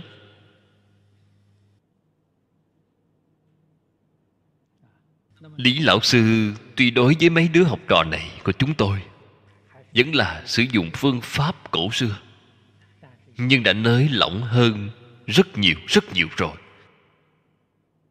Người hiện đại chúng ta, cái gọi là dục vọng muốn biết, rất mạnh mẽ. Thì vậy chúng ta học cái giống như vậy, chúng ta không cam tâm, không muốn. Thầy cũng biết. Biết được cách nghĩ của chúng ta là sai cách của họ mới đúng. Nhưng mà chúng ta không cam tâm, không muốn, không thể tiếp nhận. Thế là thầy cũng đành mở rộng cửa phương tiện. Cửa phương tiện mở như thế nào vậy? Chỉ cho phép học một bộ kinh. Một bộ kinh sau khi học được rồi, có thể học được bộ thứ hai. Thầy mở cửa phương tiện này cho chúng tôi. Có thể học mấy bộ, nhưng mà một bộ học xong thì mới có thể học bộ thứ hai một bộ chưa xong thì không được phép học bộ thứ hai. Thế thì sao gọi là xong? Sao gọi là chưa xong vậy? Tiêu chuẩn của bản thân thầy là lên bục giảng kinh. Lên bục giảng được rồi thì bạn có thể học bộ thứ hai. Thí dụ tôi học kinh di đà. Tôi chính thức giảng kinh di đà. Ở trong buổi giảng lớn, thầy mới tính làm bộ kinh này. Bạn đã học xong. Bạn chưa lên bục giảng thì không được tính là học xong. Lên bục giảng qua một lần, bạn có thể học tiếp bộ kinh thứ hai với thầy đây chính là mở rộng cửa phương tiện.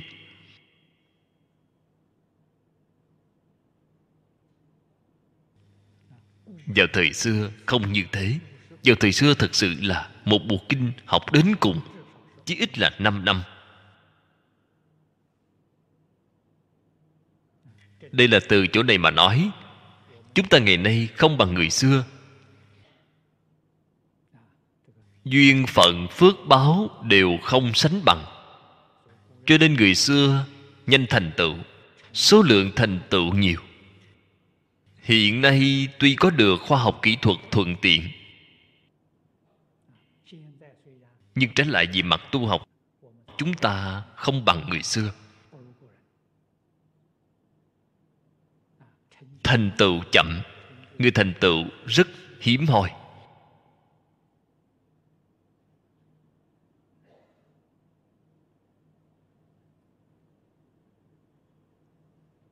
Đây là đọc đại thừa như thế nào, gần gũi thiện tri thức như thế nào? Ở chỗ này cũng đã cung cấp cho các vị đồng tu làm tham khảo.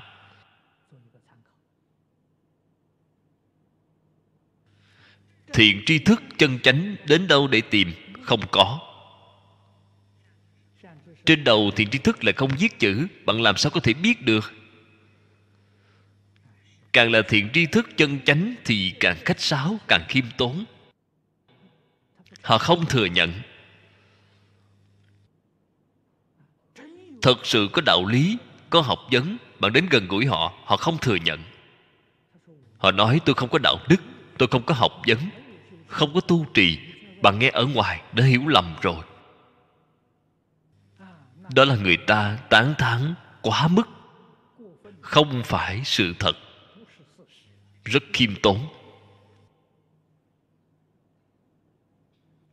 Thiền tri thức giả thì khác. Rêu rao khắp nơi. Tôi chính là thiền tri thức. Các bạn đến gần gũi tôi là được rồi. Tôi không kém hơn người nào cả. Đó chưa chắc là thiện tri thức. Vậy là thiện tri thức khó cầu. Như thế vào trước đây, vẫn có một cái phương pháp có thể tìm được. Hiện nay cái phương pháp này thất bại không thể tìm được rồi. Phương pháp trước đây là gì vậy? Đóng cửa ở am tranh. Nghe nói, ở nơi đó có người bế quan. Gõ cửa thịnh giáo họ. Đó là thiện trí thức chân chánh. Là người cấm túc ở am tranh trên núi. Đây là thiện trí thức chân chánh. Người như vậy đều là người sau khi đi tham học trở về. Cũng chính là nói, căn bản trí, hậu đắc trí của họ thấy đều đạt được rồi. Đạt được tại vì sao phải đóng cửa? Cấm túc như vậy. Không có người thỉnh họ giảng kinh. Cái pháp này hoàng pháp, phải có người khải thịnh. Không thể nói, tôi đến chỗ bạn giảng kinh, cái này không được phép vì là không thể giảng được. Lời đó nói nghe ngượng ngùng quá. Đó chính là tự đại ngạo mạn, không được phép nhất định phải có người khải thỉnh. Không có người khải thỉnh làm thế nào đây? Liền đóng cửa, cấm túc, tự mình, tự tu. Tài cao học rộng vẫn gắn tiến lên. Chờ đợi long thiên mời ra. Cũng chính là chờ đợi cơ duyên. Đó là thiện tri thức chân chánh cho nên người bạn tham học đi tìm những người này. Những người này bạn đi tham vấn. Nếu như họ giải đáp cho bạn không thỏa mãn, hoặc giả là giải đáp sai rồi, thì bạn có thể mở cửa thất của họ. Nào hãy cùng đi tham học với tôi đi. Bạn vẫn chưa đủ tư cách bế quan, đó là sự thật. Đây là tiêu chuẩn của bế quan, cấm túc ở núi trước đây đều là kiểu này. Ngoài ra còn có một tiêu chuẩn khác cũng có thể cấm túc, cũng có thể đi ở núi. Là người dạng nào vậy? Họ không nhất định là trí huệ mở rồi. Trong thiền tông gọi là đại triệt đại ngộ. Giáo hạ gọi là đại khai viên giải. Họ chưa có đến trình độ này, nhưng mà phước báo của họ quá lớn. Chúng ta ngày nay nói mức độ nổi tiếng quá lớn, tên tuổi quá lớn, người đến thăm họ rất nhiều, khiến cho bản thân họ căn bản không thể tu hành. Cho nên họ có thể tuyên bố bế quan ở núi, đem tất cả những thứ xã giao này từ bỏ hết. Cái này có thể. Người đó là bế quan thật sự, tiến tu, họ không phải thật sự có thành tựu. Đây là người phước báo lớn. Danh tiếng lớn. Được. Ở núi và bế quan chỉ có hai loại người này. Hiện nay, dân chủ tự do mở cửa, không có hạn chế. Cho nên vào thời đó, sau khi tôi đã xuất gia, thọ giới, có một vị cư sĩ. Ông có một ngôi biệt thự ở trên núi. Tôi đến xem thấy rất vừa ý. Ở nơi đó niệm phật sẽ rất tốt ông muốn cúng dường cho tôi. Tôi nói được, tôi sẽ đi ở núi. Tôi đem cái sự việc này trình lên thầy, liền bị thầy mắng cho một trận. Thầy mới nói cho tôi biết, ở núi và bế quan, như vừa rồi tôi nói, thầy nói, anh có tư cách gì chứ? Anh đã khai ngộ hay là tiếng tâm quá lớn sẽ giao quá nhiều, hay điều kiện đó đều không có? Thôi cứ ngoan ngoãn đi tham học khắp nơi đi. Cho nên tôi mới biết, hóa ra tôi chưa có tư cách. Nhưng mà các sư huynh, sư đệ của tôi, không ít người đã từng bế quan.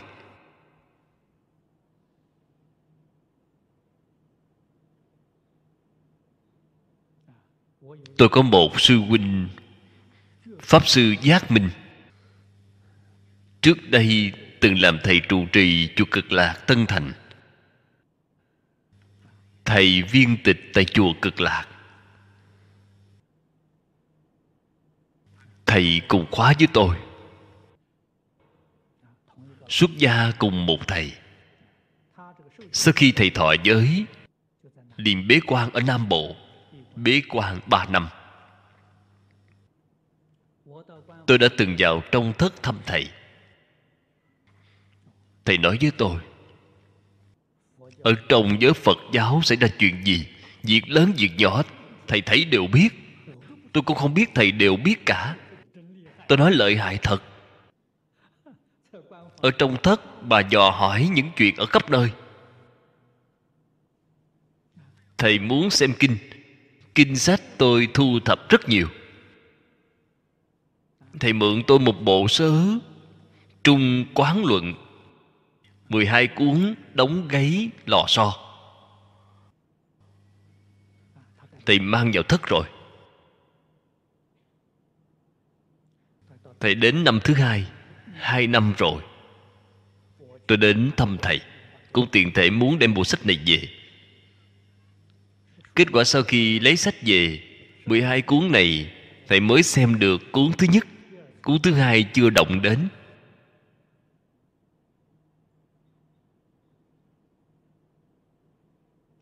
Đây là chứng tỏ tính chất bế quan hiện nay so với bế quan trước đây là khác nhau. Cho nên thiện tri thức cũng không thể tìm ra là thật sự khó rồi. Vì bất đắc dĩ mới nghĩ ra cái biện pháp thứ ba, tìm người xưa vì là không sai. Ngày nay người nào là thiện tri thức thì không tìm ra, ta tìm người xưa. Lấy đại đức xưa làm thầy. Nhớ kỹ, học với một người.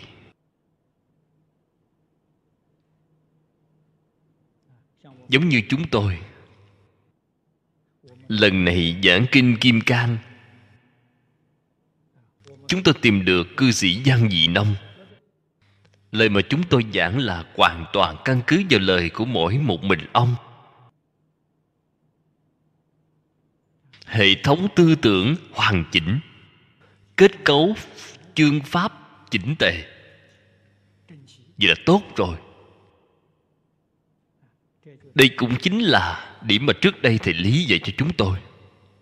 Chúng ta muốn học một bộ kinh, đương nhiên phải dựa vào chú giải. Tìm chú giải phải nương vào một người. Như vậy mới không bị sai làm như vậy theo thời gian đương nhiên có thành tựu. Một vị thầy hướng dẫn thiết lập cơ sở đặt nền móng. Sau đó hãy đi tham học. Ở trong tâm trí huệ mở rồi. Có năng lực biện biệt được mất. Biện biệt thị phi, biện biệt tà chánh. Có năng lực như vậy thế thì không thể sai được.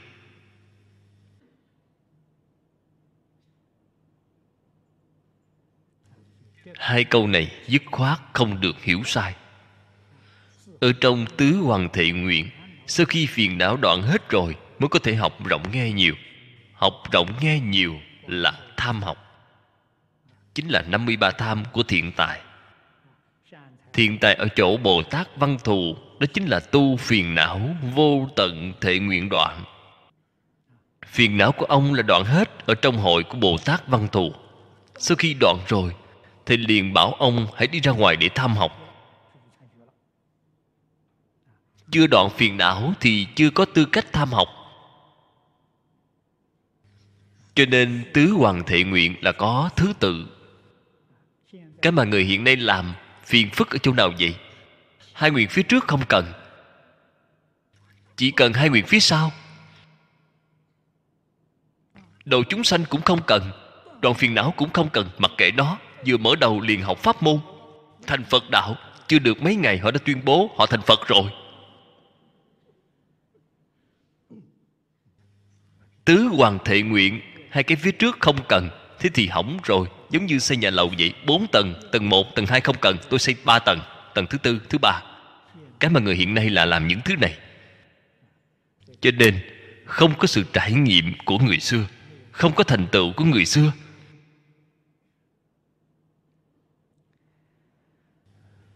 Xem tiếp dần dưới đây. Thủ tiên yếu minh liễu, lục trần đẳng cảnh, duy hư vô thực, bất vi sở mê đây là trí huệ chân thật.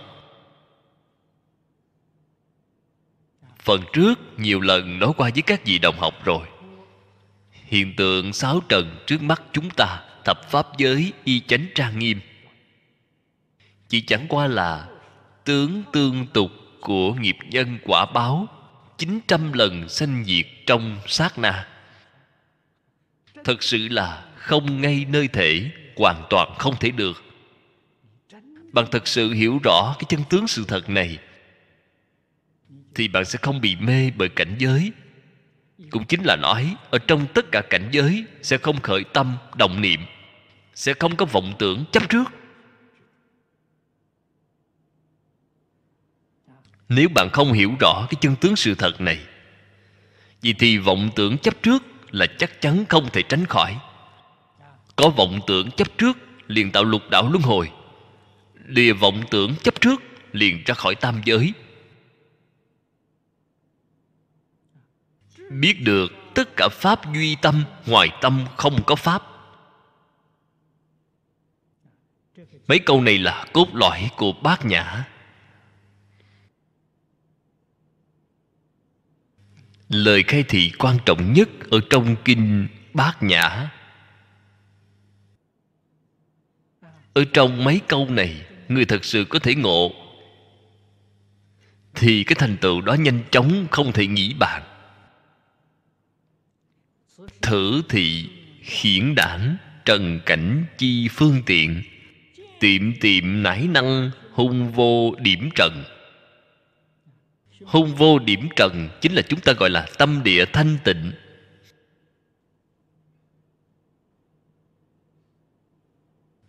Lục tổ gọi là, xưa nay không một vật chỗ nào dính bụi dơ. Chính là cái ý này. Đây là công phu chân thật. Tâm thanh tịnh rồi, trí huệ liền khai ngay. Trí huệ chính là tâm thanh tịnh khởi tác dụng. Chính là trí huệ bát nhã vốn có trong tự tánh cho nên cái trí huệ này không phải đến từ bên ngoài.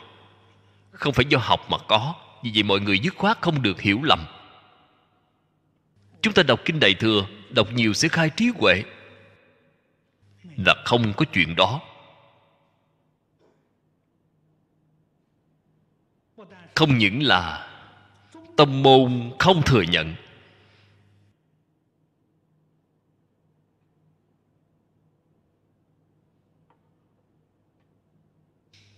mà giáo hạ cũng không thừa nhận.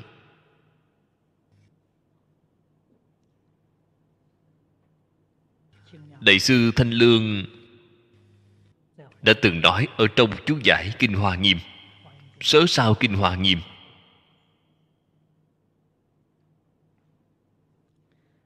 Có giải không hành. Đây chính là đọc kinh đại thừa rất nhiều không hành là gì vậy? Là không có chăm chỉ tu hành. Chăm chỉ tu hành là lìa niệm lìa tướng. Không hành chính là không có lìa niệm, không có lìa tướng. Kinh đại thừa đọc rất nhiều. Cái kết quả đó là tăng trưởng tà kiến. Không phải tăng trưởng trí huệ, là tăng trưởng tà kiến nếu chúng ta hiểu rõ cái đạo lý này, hiểu rõ cái sự thật này, mới biết rằng tại vì sao thiền tri thức chân chánh bảo bạn đọc một bộ kinh, không bảo bạn đọc hai bộ kinh. Tâm bạn không có thanh tịnh, vẫn còn vọng tưởng, vẫn còn phiền não, vẫn còn thị phi, vẫn còn nhân ngã. Khi bạn đọc, càng nhiều sẽ tăng trưởng tà kiến. Không phải tăng trưởng trí huệ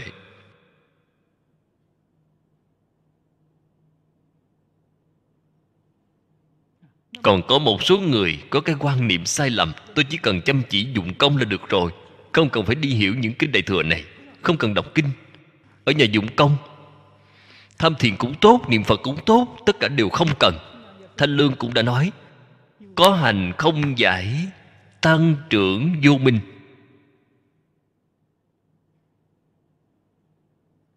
Đều sai cả rồi.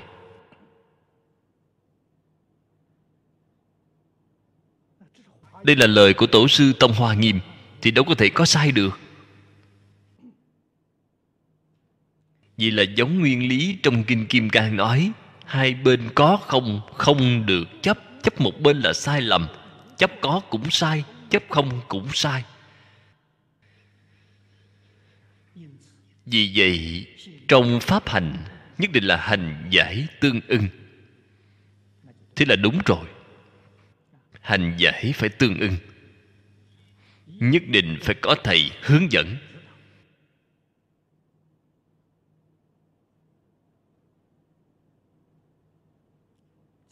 Mới không đến nỗi đi sai phương hướng.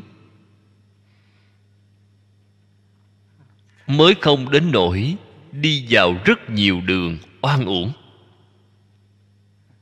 Đây là điều rất vô cùng quan trọng.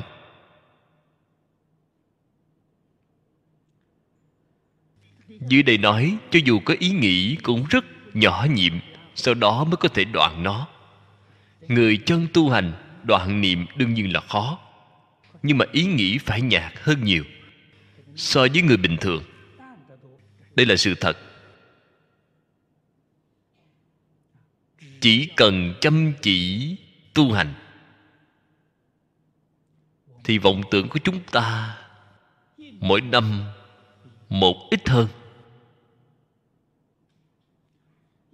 Tháng sau, ít hơn tháng trước. Đây là cảnh giới tốt. Người này có tiến bộ.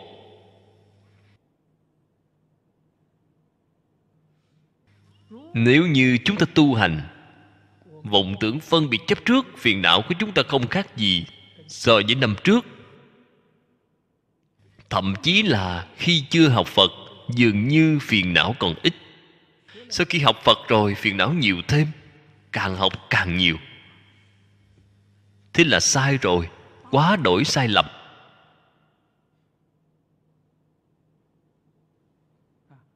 Sự tu học phật pháp ở trên kiểm điểm công phu mà nói, quyết định là phiền não nhẹ, trí huệ tăng.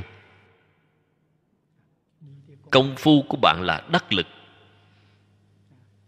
Bạn tu học là rất thuận lợi công phu đắc lực.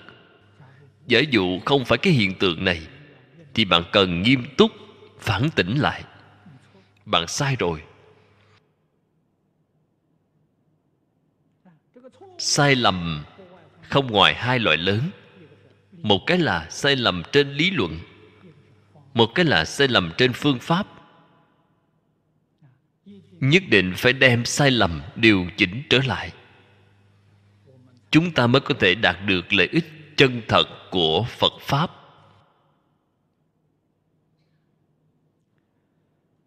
Khai trí huệ thì chuyển phàm nhập thánh, chi su nữ bất luận tu pháp môn nào, niệm phật cũng là như vậy. Người niệm phật có thể khai trí huệ càng niệm, tâm càng thanh tịnh. Tâm thanh tịnh khởi tác dụng chính là trí huệ.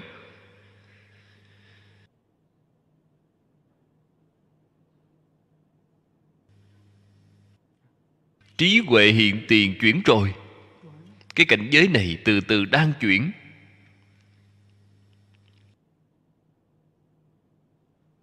Chúng tôi ở trong các buổi giảng cũng thường hay nhắc nhở các đồng tu chuyển tâm luân hồi. Thành tâm bồ tát, tâm luân hồi là gì vậy? Tham sân si mạng nghi. Đây là tâm luân hồi. Bạn chỉ có những thứ này, đây chính là tạo lục đạo luân hồi.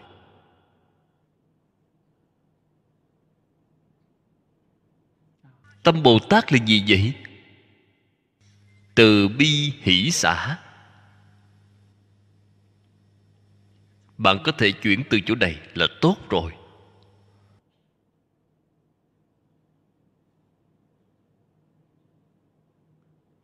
Tâm luân hồi là tâm phiền não. Là tâm ô nhiễm.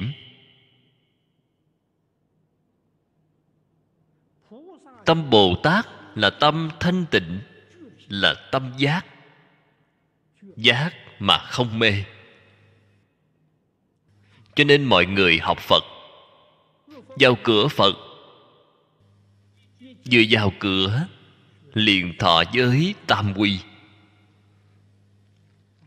Nội dung giới tam quy nói là gì vậy? Chuyển phàm thành thánh. Vậy bạn ba phương pháp. Quy y phật phật là giác giác mà không mê.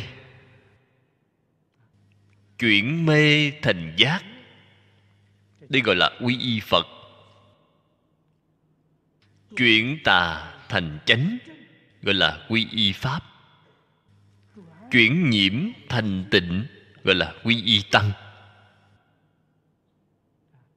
Cách nói này là của đại sư lục tổ huệ năng nói ở trong đàn kinh. Huệ năng là người thời triều đường, cách chúng ta hiện nay hơn một ba trăm năm rồi. Ngày truyền thọ quy y cho người, Cách nói này.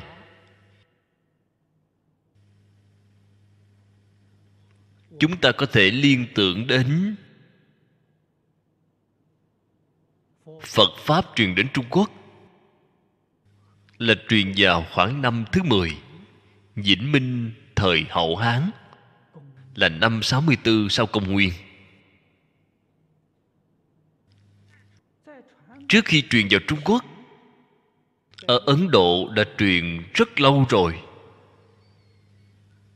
Nếu theo như trong sách Trung Quốc ghi chép,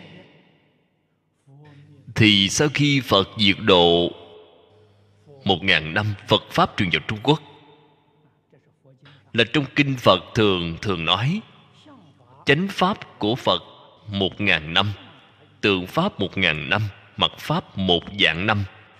Thích ca mâu ni phật truyền pháp vào trung quốc là vào lúc cuối thời chánh pháp và đầu thời tượng pháp truyền vào trung quốc.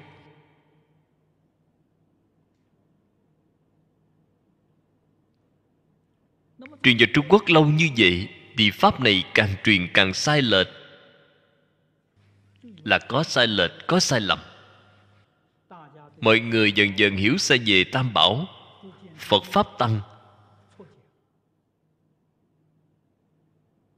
Không biết được ý nghĩa thật sự của phật pháp tăng là gì, thế là quy y không được lợi ích. Quy y là hữu danh vô thực. Cho nên đại sư huệ năng giảng tam quy cho mọi người là không dùng phật pháp tăng. Bạn xem thấy trong đàn kinh nói, quy y giác, quy y chánh, quy y tịnh. Cách nói của ngài như vậy. Sau đó giải thích, phật là giác, pháp là chánh, tăng là tịnh. Đây là giải thích cho chúng ta như vậy, khiến chúng ta đối với ý nghĩa tam bảo hiểu rất rõ ràng không đến nỗi mê hoặc. Cho nên giác mà không mê, chánh mà không tà, tịnh mà không nhiễm. Thế thì mê tà nhiễm là phàm phu. Giác chánh tịnh là phật bồ tát. Từ mê tà nhiễm chuyển thành giác chánh tịnh chính là chuyển phạm thành thánh. Cách chuyển là như vậy. Cho nên tam quy gọi là phiên tà tam quy. Phiên là xoay trở lại. Người thế gian đều nương vào mê tà nhiễm. Làm đệ tử của phật rồi thì xoay trở lại, nương vào giác chánh tịnh không mê, không tà, không nhiễm. Đây gọi là quy y tam bảo chân thật. Cho nên muốn khai trí huệ, không được mê hoặc điên đảo. Vô lượng kiếp sống mê hoặc, cho đến ngày nay vẫn phải tiếp tục mê tiếp nữa. Thì thật sự là có lỗi với chính mình, nhất định phải giác ngộ. Nhất định phải quay đầu không mê hoặc tiếp nữa. Như vậy là khai trí huệ.